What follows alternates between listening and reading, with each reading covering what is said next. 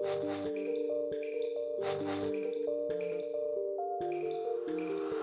Всем привет! С вами Антон Камолов, и вы слушаете подкаст «Двигатели прогресса», который мы делаем совместно с брендом Mercedes-Benz и студией подкастов Brainstorm FM. Вообще в этом подкасте мы будем говорить с экспертами о технологиях, о технологиях в самых разных сферах. Я немножко инженер по образованию, поэтому мне эта тема очень интересна. Будем стараться разобраться в сложных процессах, размышлять о том, как благодаря сегодняшним открытиям изменится наша жизнь завтра.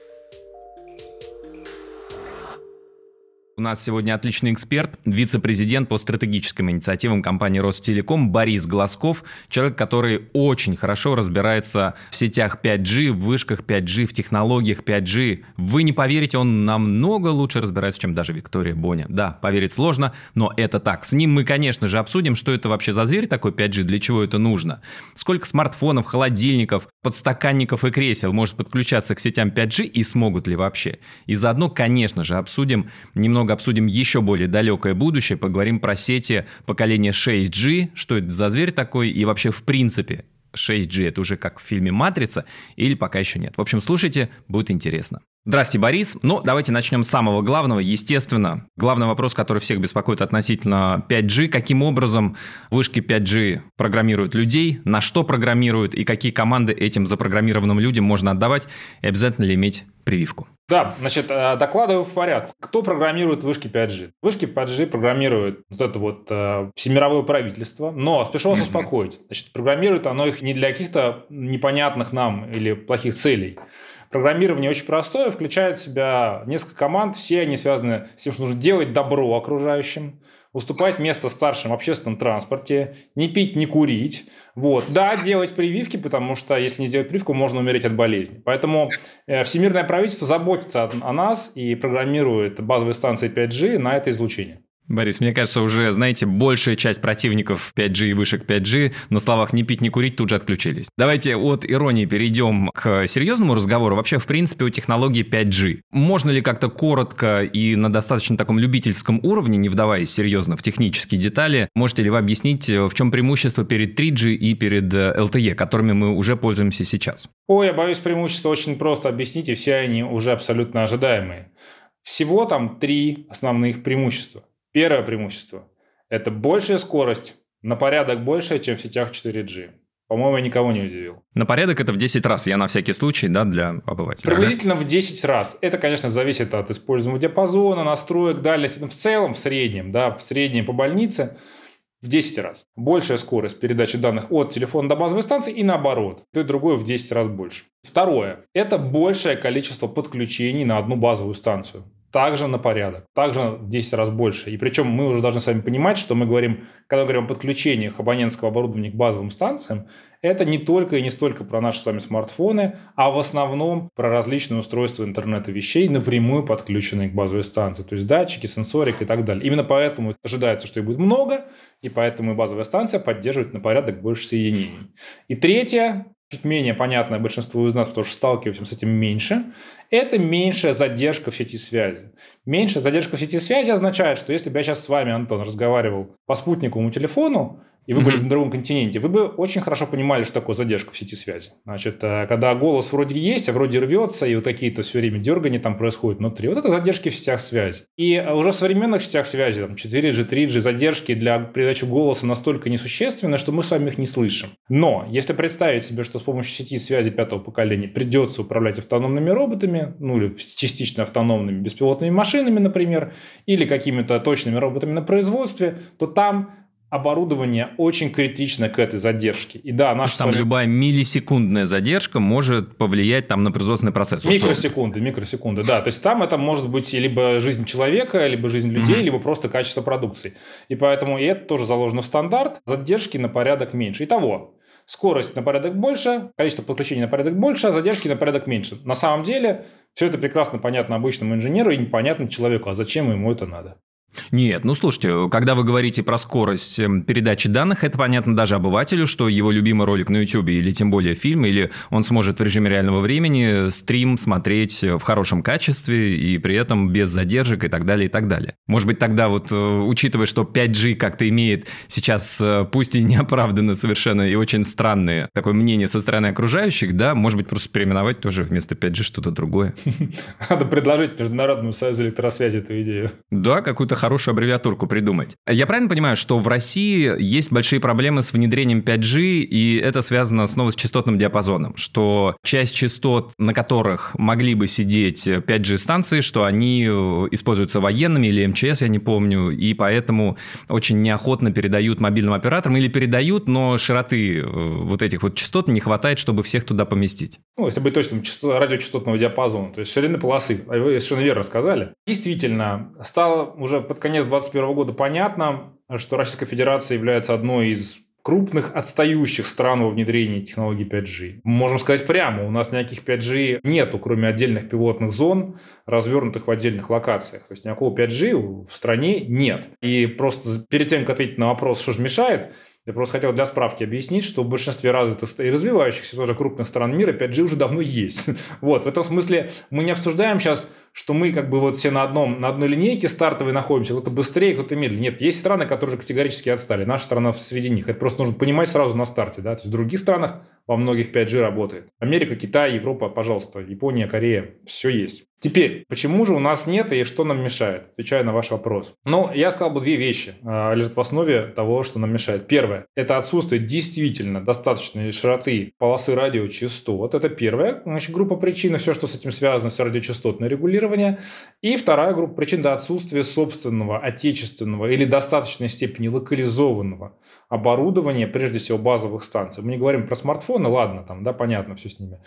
Когда мы их научимся делать массово, тут до конца ясно, но с базовыми станциями все плохо, у нас нет своих базовых станций, а государство выступило с жестким требованием 5G внедрять массово только на отечественном оборудовании. Появление такого оборудования, на базовых станциях, я имею в виду, да, мы ожидаем не ранее 2024 года. Наша промышленность... Когда во всем мире уже, наверное, 5G будет э, предыдущим, а то и позапрошлым техническим поколением. Я бы сказал, когда во всем мире 5G станет промышленно абсолютно используемой основной технологией базовой и будут постепенно накапливаться ресурсы и наработки для создания 6G технологий. Но это же, Борис, я правильно понимаю, что в 2024 году это только начнут производить, возможно, возможно, начнут производить отечественные базовые станции, и тогда Ростех, по-моему, да, говорил, что они планируют. Все верно. То есть в 2024 году мы ожидаем появления первых серийных образцов. А сколько нужно станций на четыре главных оператора мобильных на Россию? Без конкретного числа, хотя ну где-то у меня записано, я вам скажу проще. Базовых станций будет нужно приблизительно на порядок, извините, в 10 раз угу. больше, чем станций 4G. Знаете почему? Почему?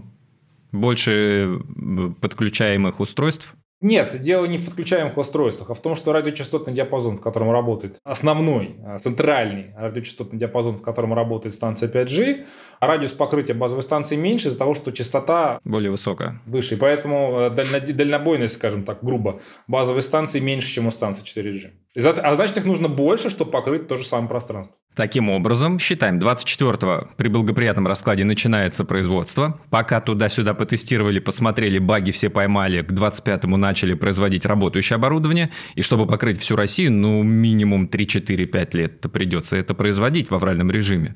Это, мне кажется, опять же, такие у меня оптимистичные оценки. Я бы согласился с этими оценками. Почему? Они мне кажутся вполне реалистичными, я бы с ними согласился. То есть это, условно говоря, 24-25, ну то есть к 28-30 году может быть покрыта Россия 5G. Ну, я бы сказал, были покрыты основные э, локации проживания mm-hmm. людей, то есть города-миллионники, крупные города, ну и так далее. Да, где вообще это экономически целесообразно. Слушайте, а вот то, что я начал свой вопрос, да, с того, что некоторые частоты используются военными, МЧС и так далее. Действительно, военным, условно говоря, некуда переселиться на другие частоты, которые не используются, не знаю, там, более длинноволновые, и, соответственно, эти освобождения освободить ну, для такого количества потребителей? Да? Во-первых, это и частные люди, лица, и компании, и так далее, и так далее. Да, вы совершенно правильно. Моя точка зрения, и моя и точка зрения нашей компании, которую я представляю, заключается в том, что, безусловно, существуют радиочастотные диапазоны, в которые можно реалоцировать специальные средства, используемые силовыми ведомствами, и освободив тем самым полосу достаточно для того, чтобы там работало 5G. Может быть, им тогда и говорить, зачем, эй, зачем такие короткие волны, длинные волны? На практике э, я вам хочу объяснить. Вообще радиочастотный ресурс, об этом мало кто говорит и мало кто понимает, это очень специальная отрасль, да, очень специальная ниша. Радиочастотный ресурс в мире один из самых дефицитных ресурсов вообще. Более дефицитный, условно говоря, чем вода, нефть и так далее. Он очень быстро исчерпывается, находится, как правило, под контролем государства, а в нашей стране так особенно, исторически так пошло. И разговор с силовыми структурами о, о переносе или выносе средств, или уплотнении, скажем, да, тех или иных диапазонах идет всегда. Всегда я имею в виду сначала еще внедрение первой сети связи первого поколения. Идет тяжело и решается, как правило, через решение первого лица государства. По-другому у нас не работает. А, Борис, ну а вот смотрите, учитывая и объективные, и субъективные сложности и, и сроки да, реализации, ну а имеет ли вообще смысл сейчас заморачиваться нам на 5G стандарт, может быть, уже готовиться к 6G, 7G? Есть такая точка зрения, я ее разбил, с вашего позволения, и вот каким образом я это сделаю. Надо понимать, что каждый последующий, так сказать, стандарт, или каждое поколение, это поколение, каждое последующее поколение технологий связи, да, ну, в данном случае мобильной связи, оно абсолютно четко и поступательно базируется на достижениях предыдущих поколений. И надо понимать, что и в основе сети 5G, технологии базовых станций, и собственно, самого абонентского оборудования, очень сильно вовлечены технологии 4G и так далее. Одно одно вкладывается в другое. Это не отдельно стоящие группы технологий. Они полностью прямо друг от друга зависят и включают их в себя, наращиваются вокруг, как новый слой этого ядра во многом. И радиотехнологии, технологии программные, многие, которые используются в 4G, они мигрировали в 5G. Не имея этих технологий, 5G вы не сделаете. Ровно точно так же никто не сделает никакой 6G, не имея технологических заделов, созданных на предыдущем поколении. Я больше того скажу вам. Когда мы говорим абстрактно с вами про 6G, мы говорим, ну, некая 6G, которая будет там потом. А что такое 6G? Если посмотреть те достаточно пока еще абстрактные а, теоретические материалы, которые готовят Международная ассоциация электросвязи или крупные вендоры за рубежом, 6G это про еще большие частоты, но про еще меньшие локации, условно почти что локальные сети. То есть там такой а, высоты диапазон, что он через стену проходить особо не будет. Но в заданном помещении излучателем будет не только ваш телефон да, или там базовая станция, а излучателем и, собственно, устройством будет и подлокотник кресла, и любой другой предмет, ну, там, который содержит соответствующие материалы, это уже такая конвергенция новых материалов и микроэлектроники, которая нам пока многим тут и не снилась на самом деле. И попасть в эту технологическую область, не пройдя поступательно, да, вот поступательно эти ступеньки эволюционной технологии, невозможно. Ну вот я пытаюсь сейчас, опять же, да, не зная и не сталкиваясь с 5G даже в тестовом режиме, пытаюсь понять, что вот это 6G, то, что вы описываете, внутри условно замкнутых пространств, потому что вовне практически не проходит сигнал, но огромное количество это как раз вот IoT, да, э, интернет вещей. То есть получается, что это будет э, не умный дом, но очень-очень умная комната, видимо, там каждый предмет мебели, каждое устройство, каждый гаджет, э, не знаю, там чашка поддерживает нужную температуру, чайник там вообще, видимо, как-то так. Но зачем все это нужно, если невозможно достучаться извне, и информация вовне не уходит? Да, Антон, пожалуйста, я вам скажу, я бы сказал, это не как очень умная комната, я бы сказал, как очень красивая голограмма, увидев которую вы не сможете отличить от реальности. Вот это да. Одно из основных э, применений 6G, которое сейчас видится экспертом, не единственное, но одно из основных. Это очень высокоточная голография, когда сцены из фильмов будут разыгрываться на полу в вашей комнате, и вы будете смотреть, ну ничего себе, вот это телевизор. Вот. А я в детстве даже не мог себе такое представить, как вот черно-белый был какой-нибудь юность э, с таким тумблером, который с трудом пальцами перещелкивался такой. Знаете, у меня был... Я в Строгино раннее детство провел. Вот у нас была однокомнатная квартира, и там был такой телевизор юность, он был черно-белый, и там что-то ребилось все время. И я был маленький мальчик, мне не хватало сил переключить этот чертов тумблер. Лоска губцы у всех были, потому что терялся этот, насадка терялась. У меня был телевизор «Радуга» с отломанной этой ручкой, и плоскогубцы лежали. Вот, вот, Антон, ну помогал с мамой. Вот, а теперь представьте, что у вас в комнате будет разыгрываться вот это представление все голографическое. На самом деле это одно из, один из use cases 6G, и я вас уверяю, технология 6G не будет существовать, технология 5G в отрыве от предыдущих и других технологий. Э, как сигнал будет попадать в вашу комнату, ну, очевидно, через сети 5G или через проводное соединение оптоволоконное. Ну, то есть, или даже не обязательно оптоволоконное, возможно. И это ведь, и тут немножечко Оруэлла, да, это ведь будет не только у меня разыгрываться какой-то кинофильм в моей комнате, но и, соответственно, все, что в моей комнате происходит в реальности, может быть ретранслировано или какая-то нужная или не нужная информация уходить, соответственно, вне этой комнаты. Вы действительно хотите пообщаться на эту тему? Ну, вообще, а почему нет? Или это уже, это уже даже и в 4G? Э, да не, ну слушайте, на самом деле это уже, конечно, все, э, ну, мы все прекрасно понимаем, это реализуется и без всяких э, суперсовременных наворотов. Видеокамера сейчас такого качества. Мы же с вами общаемся сейчас, мы друг друга видим. Вот, нормально. Но у меня нет ощущения, что вы тут у меня в моей комнате. Хорошо это или плохо. А вы уверены, что вам этого хочется? Слушайте, Антон, смотрите, значит, э, все-таки, да, вот к технологиям. Мне кажется, что в, в том поколении сети связи, о котором мы говорим, а мы ушли, внимание, от 5G в 6G сейчас немножечко, да, просто uh-huh, чтобы uh-huh. слушателей не сбивать, да, там все это будет уже сплошная киберфизическая система, и одежда, которая будет на вас, она тоже будет являться частью этой системы. В этой связи, с одной стороны, вы будете ну, не то что неотъемлемой, но влитой частью вот этого киберфизического окружения, но и вам это будет, безусловно, создавать какую-то привычку и комфорт, от которого потом будет сложно отказаться. Вот а иногда меня спрашивают, ну вот что там это 5G, ну вот что, что, что в нем такого, да, ну вот что, ну какие там use cases. Я начинаю часто приводить примеры, но часто я говорю, слушайте, на самом деле, когда внедряли 4G и придумали его, да, или 3G, никто на самом деле точно не знал, какие конкретные use cases будут. Все говорили, ну, наверное, вот такие, да, но мы в это верим, мы в это идем. И бац, есть 4G. А теперь я спрашиваю вас, если вам сейчас по всей стране разом отключить LTE, вы заметите? Спасибо. Вы заметите, и вам будет что-то не хватать? Вам будет что-то не хватать. Так вот, может быть, двинемся дальше и увидим, что появится. Хотя можно... Ну да, то есть вы имеете в виду, что а, компании предоставляют технологию, а уже другие компании думают, как эту технологию, как ее использовать и во что ее можно интегрировать соответственно. Это вопрос курицы и яйца. Да, то есть, с, mm. с одной стороны, 5G – это инфраструктура, с использованием которой будет функционировать много чего, визуального, медиа, искусственный интеллект, естественно, будет на, на этом всем питаться данными на, на основе того, что там передается. Да? Это с одной стороны. С другой стороны, без этой инфраструктуры это не появится. То есть, это вопрос курицы и яйца. И так случилось в истории сетей связи, ну так уж получилось, что массовое проникновение новых цифровых сервисов всегда ему предшествовало появление новой инфраструктуры, нового поколения сети связи. Когда возникала эта новая доступная инфраструктура, когда до каждого человека можно достучаться с большей скоростью, дать ему какой-то новый контент, более качественный, другой сервис какой-то, чтобы он играть смог там или еще что-то делать. Появлялись эти сервисы. Это вопрос курицы и яйца. Да, а получается, что такое 6G – это движение в сторону э, фильмов, там, не знаю, первому игроку приготовиться, если вы смотрели, или тем более уже куда-то туда, в сторону матрицы, наверное. Давайте вернемся к 5G, чуть менее страшно. По сравнению вот с этими возможными реализациями, да, ну что там вот это программирование, чипирование через вышки 5G, ну это какая-то чепуха. Вы сказали, что в нашей стране есть э, тестовые зоны, да, которые уже работают в режиме 5G. Если я не путаю, по-моему, где-то один из наших мобильных операторов что-то делал, по-моему, в Москве Иннополис или что-то такое в Татарстане, но я могу путать. Да, безусловно. Этих тестовых или так пилотных зон, их в стране всего было или действует сейчас в сумме порядка 10.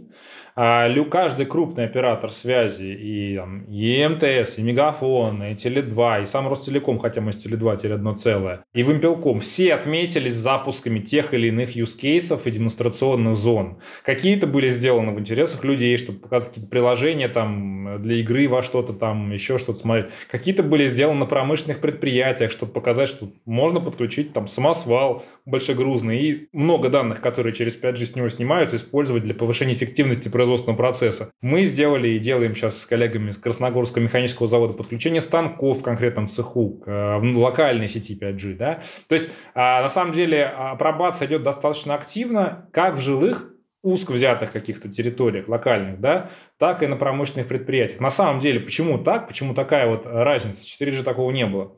Объясняю. Дело в том, что уже сейчас видно по, по, по зарубежным странам, которые, как я уже говорил, ушли далеко вперед, что основная экономическая отдача от внедрения технологий пятого поколения пока что на стартовых этапах возникает в корпоративном секторе. То есть это что-то про производственные процессы, про повышение их эффективности, про подключение оборудования подвижного, неподвижного на крупных производствах, на больших локациях, в сельском хозяйстве, в металлургии, в обрабатывающей промышленности. Борис, а скажите, вообще сети 5G, они дороже ли при их строительстве, ну, то есть производство базовых станций, вот полностью, да, весь этот процесс, и будет ли дороже связь 5G для конечного потребителя, то есть для людей, которые будут пользоваться, ну, прежде всего, не знаю, что там 5G, 3G, 4G, но а, будут использовать их, эти сети. Это два принципиально разных вопроса. Первый относится к экономике вендора, второй к экономике оператора. Давайте по очереди их разберем. Если мы говорим про производство базовых станций, то, безусловно, на небольших сериях, в небольших масштабах, конечно же, оно будет дороже, чем производство уже промышленно производимых базовых станций 4G. Ну, в силу понятных причин. Во-первых, там ну, более сложная микроэлектроника, хотя основное value, основная сложность базовой станции 5G, это, уверяю вас, не железка, это софт. И на самом деле, если посмотреть на то, из чего состоит там ценность или стоимость базовой станции, то вообще-то стоимость софта там превалирует на стоимость железа.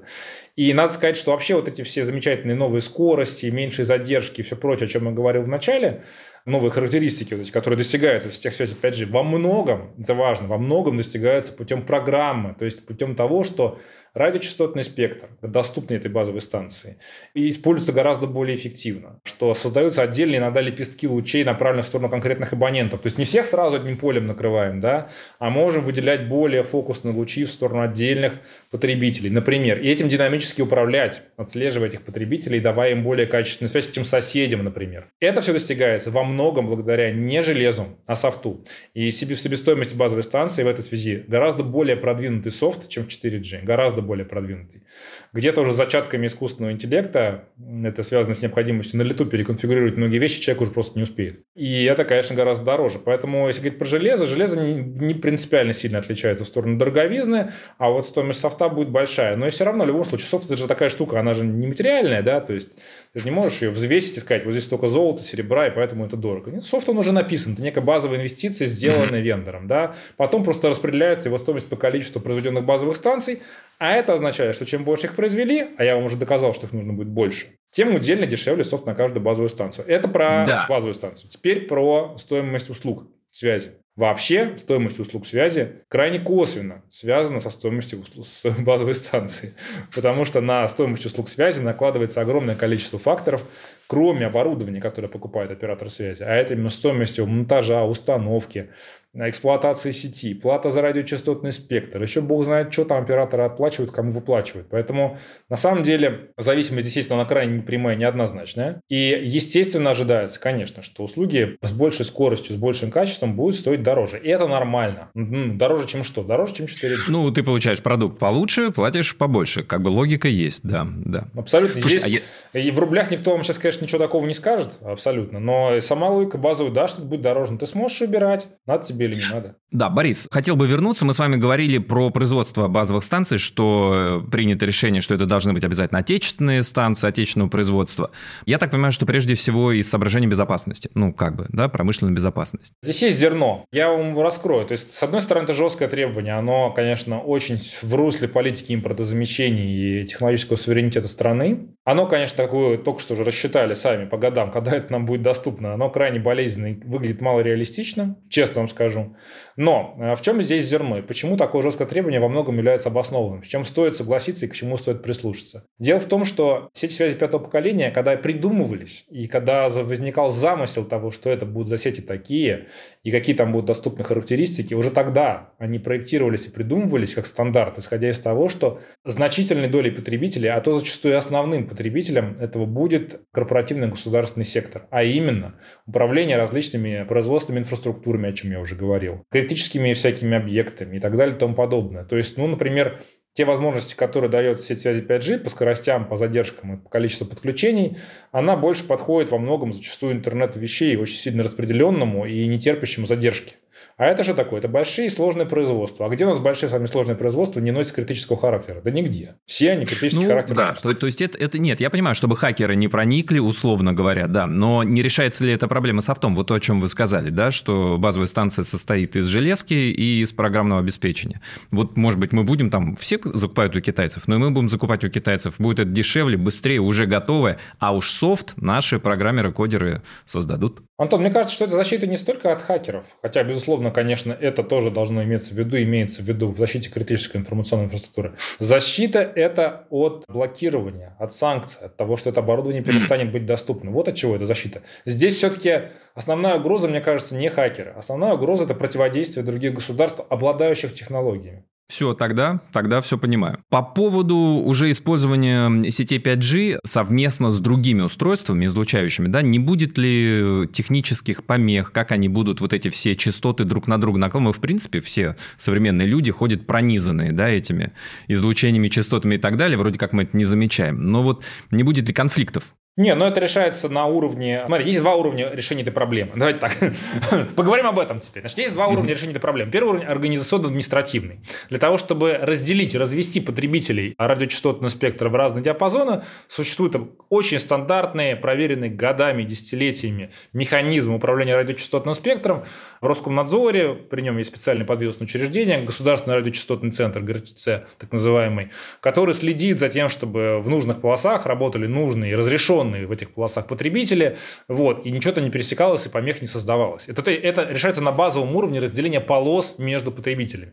Но есть второй уровень решения этой задачи в сетях 5G. Да? Стандарт 5G уже заранее предусматривал, и это реализовано в имеющихся базовых станциях, возможность совместного использования радиополосы разными потребителями, и есть соответствующие механизмы, скажем, дирижирования, если угодно, оркестрирования которая реализуется на уровне программной конфигурации, ну, скажем так, а, базовой станции. Да? То есть там тоже можно, алгоритм следить за тем, как, что, откуда, какие потребители, начать их разводить, и это тоже на уровне э, операторов связи реализуется. То есть есть два уровня, еще раз. Есть уровень базовый административный, в этой полосе работает 5G, в этой не работает, здесь военные работают там и так далее. Есть уровень совмещенный, когда ну вот не хватает им всем, да, но всех нужно поместить в одну вот эту полосу и развести так, чтобы друг другу не мешали. Есть технические средства и алгоритмы, причем они стандартизованы и за рубежом в том числе, которые позволяют в современных сетях связи это разводить.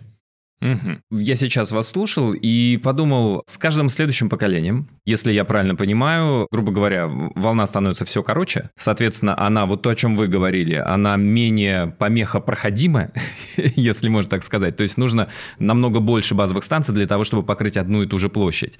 Я подумал совершенно не о площади нашей страны, а почему-то о салоне самолета. Нас же просят до сих пор отключать мобильные телефоны. И вот я, например, у меня инженерное образование, я, честно говоря, не очень понимаю смысл тех технический, насколько может, условно говоря, частота, на которой работает мобильный телефон, войти в конфликт с э, частотами, на которых работают э, системы самолета. Насколько я понимаю, с каждым следующим поколением связи все дальше и дальше удаляются эти частоты друг от друга и уже не пересекаются. Или я ошибаюсь? Ну, наверное, в целом э, вы не ошибаетесь. Я просто добавил, тут мне сложно, я не очень глубокий специалист именно вот в радиочастотных вопросах микроэлектроники, но тем не менее пару слов скажу. А начну с того, что если бы действительно было понятно, что помеха, которая, вернее, что ваш радиотелефон мобильный в салоне самолета создает некую помеху действующему оборудованию, что способно привести к аварии, на самом деле, я вас уверяю, все телефоны бы изымались на входе в самолет. Нас, ну, согласитесь, да? То есть, ну, если бы это было серьезно...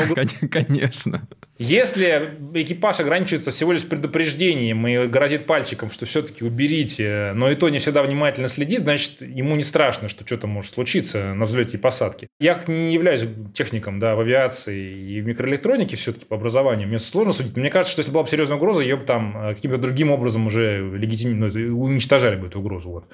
Это раз. Во-вторых, что будет использоваться в салоне самолетов? Ну, там сейчас прекрасно работает Wi-Fi, если я правильно понимаю. Вот. И это хорошо. Почему? Потому что, чтобы связать самолет с наземной станцией, пока что это можно сделать только через спутник. А, именно mm-hmm. поэтому Wi-Fi собирает все, что есть в самолете, и передает, отбрасывает на спутниковую станцию. И, есть еще технологии отброса на наземные станции, специально сконфигурированные. Такое тоже есть.